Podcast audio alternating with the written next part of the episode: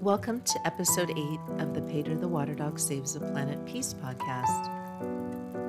This is a continuation of W.H. Hudson's Birds and Man, Chapter 1 Birds at Their Best. Sometimes I wonder what it is that is so appealing to me about reading these. And as I read, just as you would any writings on nature, you just sink right into the heart of this person's observation. And it's a bit ironic that instead of looking at the birds ourselves, we still are just relying on this writing to evoke the emotion that he felt. And in the end, we need to get out there ourselves and experience all of that beauty as much as we can every day. I have a little book that I wrote. It's just a little booklet that I find is helpful in reminding me to spend time in nature and to make some other little modifications in my life to work towards peace. And it's called Tree T, no TV. The tree stands for getting out in nature. The T stands for, I think, to have a peaceful life, we do need to get a control on overconsumption and move towards moderation. And I leave that to you to decide for yourself what that might mean.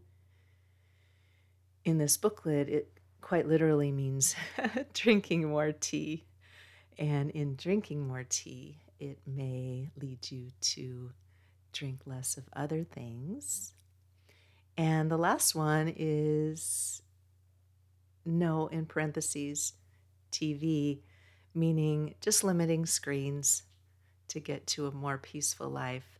If you'd like a free copy, you can go to my website, aviskalfsbeck.com, and just enter your email, and you'll also hear about my new book releases and audiobook releases. I'm working on finishing up recording my audiobooks for books two through five. And I'm also working on writing book six, which is called Mano Mutante and it's a book about food and food systems um, with the same lovable characters Tilly and Camus and Pedro the water dog and the bike guys. Um, there'll be nice adventure and humor. And yes, I, I hope that you'll subscribe and get the free book and be able to follow me on this writing adventure that I'm on. In this part of the chapter, there are some uncomfortable passages about savages, as he calls them, and determinations of educated and uneducated abilities in hearing birdsong or music. As we move through time and we become more self aware, we make determinations of what is right do we hang on to the past of people that are misguided, concepts that were hateful and hurtful for history? Do we keep the Civil War statues standing in the South? Do we turn our head for Audubon with his most amazingly beautiful paintings and ignore the fact that he was a slave owner against the Reformation and objected to the abolitionist movement. He had writings that portrayed blacks as inferior to whites, not unlike a couple of passages within this W.H. Hudson eloquent writing about birds do we include those? I think not. And while that might make someone go to special effort to find what's omitted. I think there is a far greater benefit in moving forward and putting that completely behind us. And so this reading excludes a couple of passages that make such reference to savages and certain inferiorities as it relates to someone that went to a university in Europe versus living on certain islands that he specifically mentions. Shall we read more of William H. Hudson's Birds and Man? Let's do it.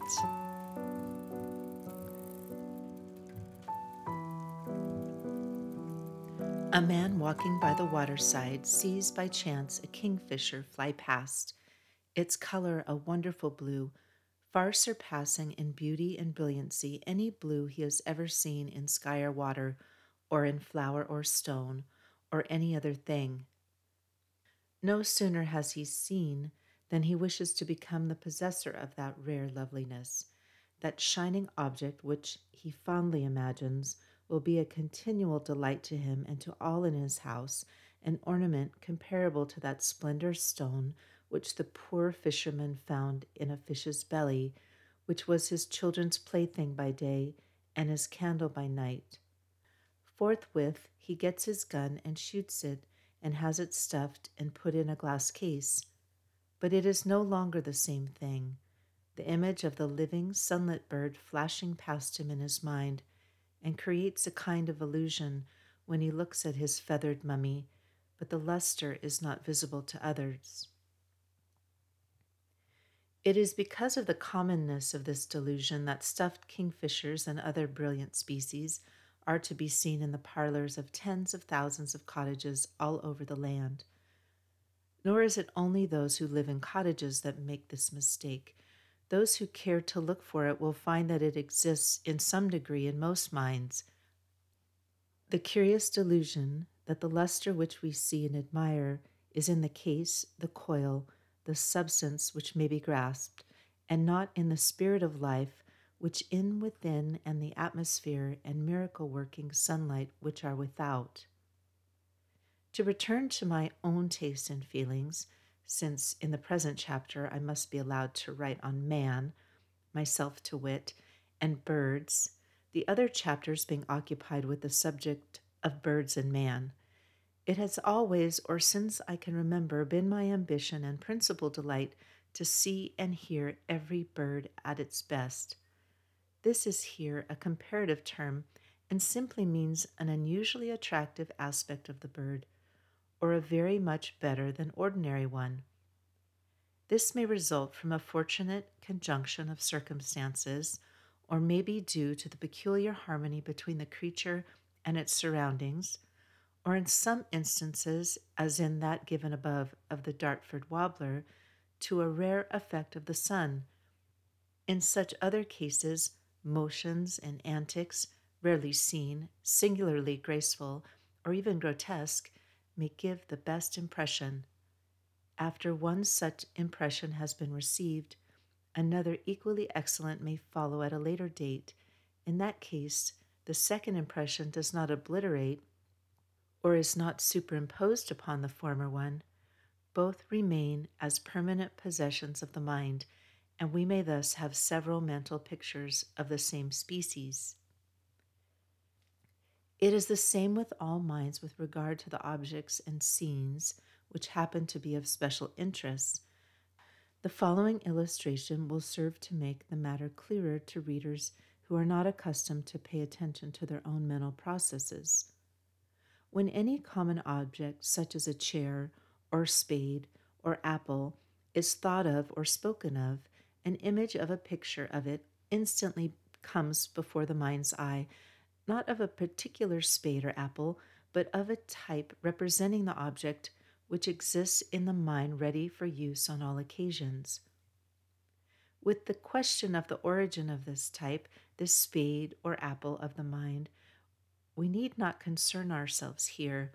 If the object thought or spoken of be an animal, a horse, let's say, The image seen in the mind will, in most cases, be, as in the foregoing case, a type existing in the mind and not of an individual. But if a person is keenly interested in horses generally, and is a rider and has owned and loved many horses, the image of some particular one which he has known or has looked at with appreciative eyes will come to mind, and he will also be able to call up the images of dozens or of scores of horses he has known or seen in the same way.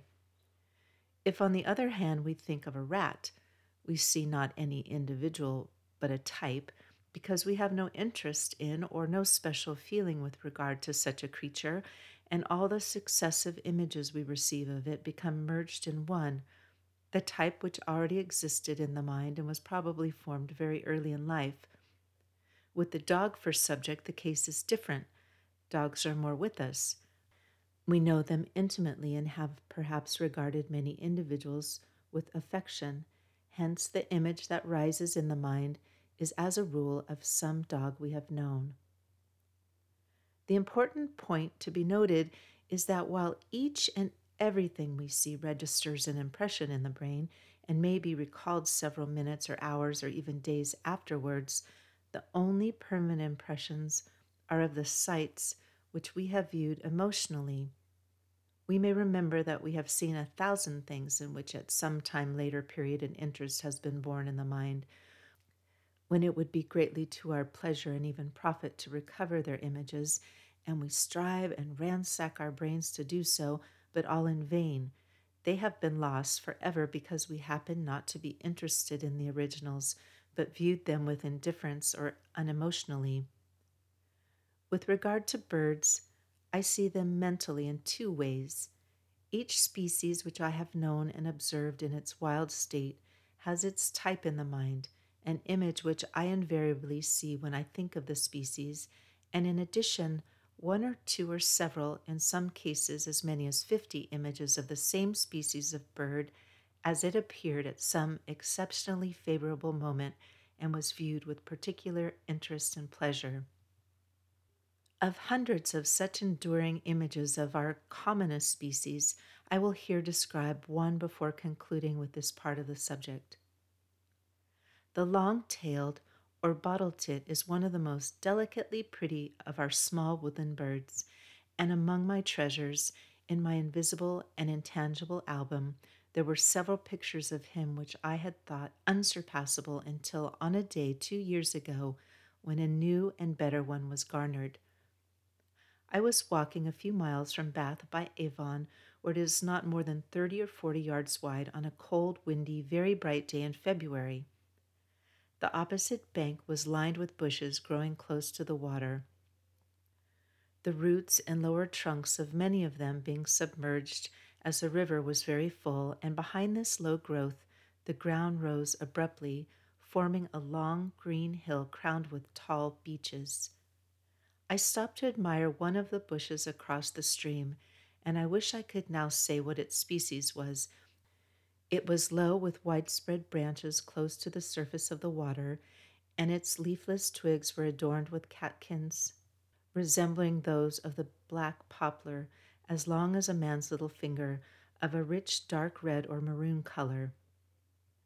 A party of about a dozen long tailed tits were traveling or drifting in their usual desultory way through the line of bushes towards this point, and in due time they arrived one by one at the bush I was watching. And finding it sheltered from the wind, they elected to remain at that spot.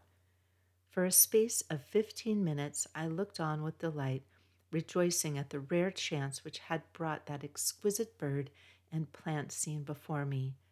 The long, deep red, pendant catkins, and the little pale birdlings among them in their gray and rose colored plumage with long, graceful tails and minute, round, parroty heads, some quietly perched just above the water, others moving about here and there, occasionally suspending themselves back downwards from the slender terminal twigs, the whole mirrored below.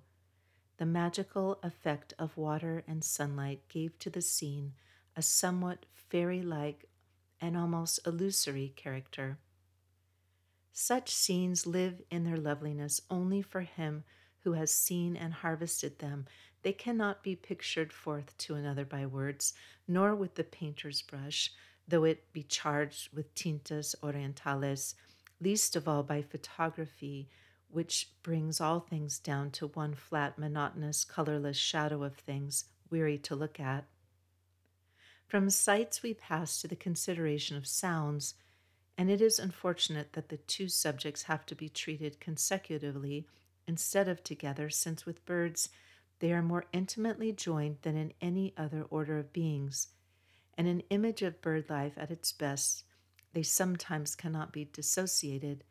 The aerial form of the creature, its harmoniousness, delicate tints, and its grace of motion, and the voice, which loud or low is aerial too in harmony with the form. We know that, as with sights, so it is with sounds.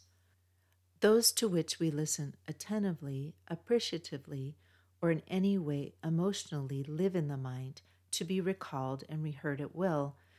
There is no doubt that in a large majority of persons, this retentive power is far less strong with regard to sounds than sights, but we are all supposed to have it in some degree. So far, I have met with but one person, a lady, who is without it, Sounds in her case do not register an impression in the brain, so that with regard to this sense, she is in the condition of civilized man generally with regard to smells. I say of civilized man, being convinced that this power has become obsolete in us. The most common sounds, natural or artificial, the most familiar bird notes, the lowing of a cow, the voices of her nearest and dearest friends, and simplest melodies sung or played cannot be reproduced in her brain. She does not hear them.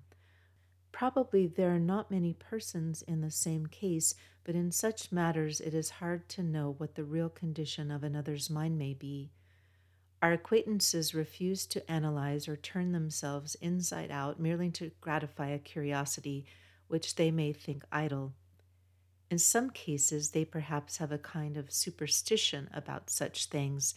The secret processes of their mind are their secret or business. Even worse than the reticent, the superstitious, and the simply unintelligent is the highly imaginative person who is only too ready to answer all inquiries, who catches at what you say in explanation, divines what you want, and instantly and unconsciously invents something to tell you. But we may, I think, take it for granted that the faculty of retaining sounds is as universal as that of retaining sights, although speaking generally, the impressions of sounds are less perfect and lasting than those which relate to the higher, more intellectual sense of vision, also that this power varies greatly in different persons. Furthermore, we see in the case of musical composers, and probably of most musicians who are devoted to their art, that this faculty is capable of being trained and developed to an extraordinary degree of efficiency. The composer, sitting pen in hand to write his score in his silent room, hears the voices and the various instruments, the solos and orchestral sounds which are in his thoughts it is true that he is a creator and listens mentally to compositions that have never been previously heard, but he cannot imagine or cannot hear mentally any note or combination of notes which he has never heard with his physical sense. In creating, he selects from the infinite variety of sounds whose images exist in his mind, and rearranging them produces new effects. It is, we see, a question of training any person with a normal brain who is accustomed to listen appreciatively to certain sounds, natural or artificial, must store his mind with images of such sounds, and the open air naturalist who is keenly interested in the language of birds and has listened with delight to a great variety of species should be as rich in such impressions as a musician is with regard to musical sounds. Unconsciously, he has all his life been training the faculty. With regard to the durability of the images, it may be thought by some that speaking of birds, only those which are revived and restored, so to speak, from time to time by fresh sense impressions remain permanently distinct. That would naturally be the first conclusion most persons would arrive at, considering that the sound images which exist in their minds are of the species found in their own country, which they are able to hear occasionally, even if at very long intervals in some cases. My own experience proves that it is not so, that a man may cut himself off from the bird life he knows to make his home in another region of the globe thousands of miles away, and after a period exceeding a quarter of a century, during which he has become intimate with wholly different bird life, to find that the old sound images, which have never been refreshed with new sense impressions, are as distinct as they ever were and seem indeed imperishable. I confess that when I think of it, I am astonished myself at such an experience, and to some it must seem almost incredible.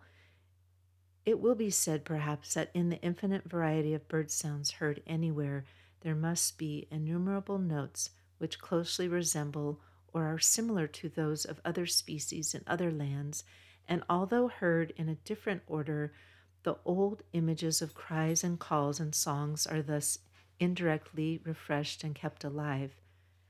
I do not think that has been any real help to me. Thus, I think of some species which has not been thought of for years, and its language comes back at call to my mind. I listen mentally to its various notes, and there is not one in the least like the notes of any British species. These images have therefore never received refreshment. Again, where there is a resemblance, as in the trisyllabic cry of the common sandpiper and other species, I listen mentally to one, then to the other heard so long ago, and hear both distinctly, and comparing the two, find a considerable difference, one being thinner, shriller, and less musical sound than the other. Still, again, in the case of the blackbird, which has a considerable variety in its language, there is one little chirp familiar to everyone, a small round drop of sound of a musical bell like character. Now it happens that one of the true thrushes of South America, a bird resembling our song thrush, has an almost identical bell like chirp, and so far as that small drop of sound is concerned, the old image may be refreshed by new sense impressions. Or I might even say that the original image has been covered by the later one, as in the case of the laughter like cries of the Dominican and the black back gulls. But with regard to the thrushes, excepting that small drop of sound, the language of the two species is utterly different. Each has a melody perfect of its kind. The song of the foreign bird is not fluty, nor mellow, nor placid like that of the blackbird, but has in a high degree that quality of plaintiveness and gladness commingled which we admire in some fresh and very beautiful human voices, like that described in Lowell's lines to Perdita singing, It hath caught a touch of sadness, yet it is not sad. It hath tone of clearest gladness, yet it is not glad. Again, that foreign song is composed of many notes and is poured out in a stream as a skylark sings, and it is also singular on account of the contrast between these notes, which suggests human feeling, and a purely metallic bell like sound, which coming in at intervals has the effect of a triangle in a band of wind instruments. The image of this beautiful song is as distinct in my mind as that of the blackbird which I heard every day last summer from every green place. Thank you for joining me for the Pedro the Water Dog Peace podcast. Until next time, sit with yourself in silence every day. That's self with a capital S. We are all scholars of peace. Peace and love to you all. Podcast music is Dalai Lama Riding a Bike by Javier Peque Rodriguez. A link to his music on Spotify and Bandcamp are in the show notes. Support messages of peace in the planet by joining my Patreon for as little as a cup of coffee per month at patreon.com. Just search Avis Kalfsbeck or Pedro the Water Dog to find me. Pedro the Water Dog Saves the Planet books 1 through 5 are available at all your favorite online bookstores or at aviskalfsbeck.com. Book 1, One More Year, is available as an audiobook on all the audiobook sites, with the other books coming soon to audio. If you enjoyed this episode, or are at least curious about the future ones, please subscribe to this podcast wherever you enjoy your podcasts. Thank you again. Listen for the peace.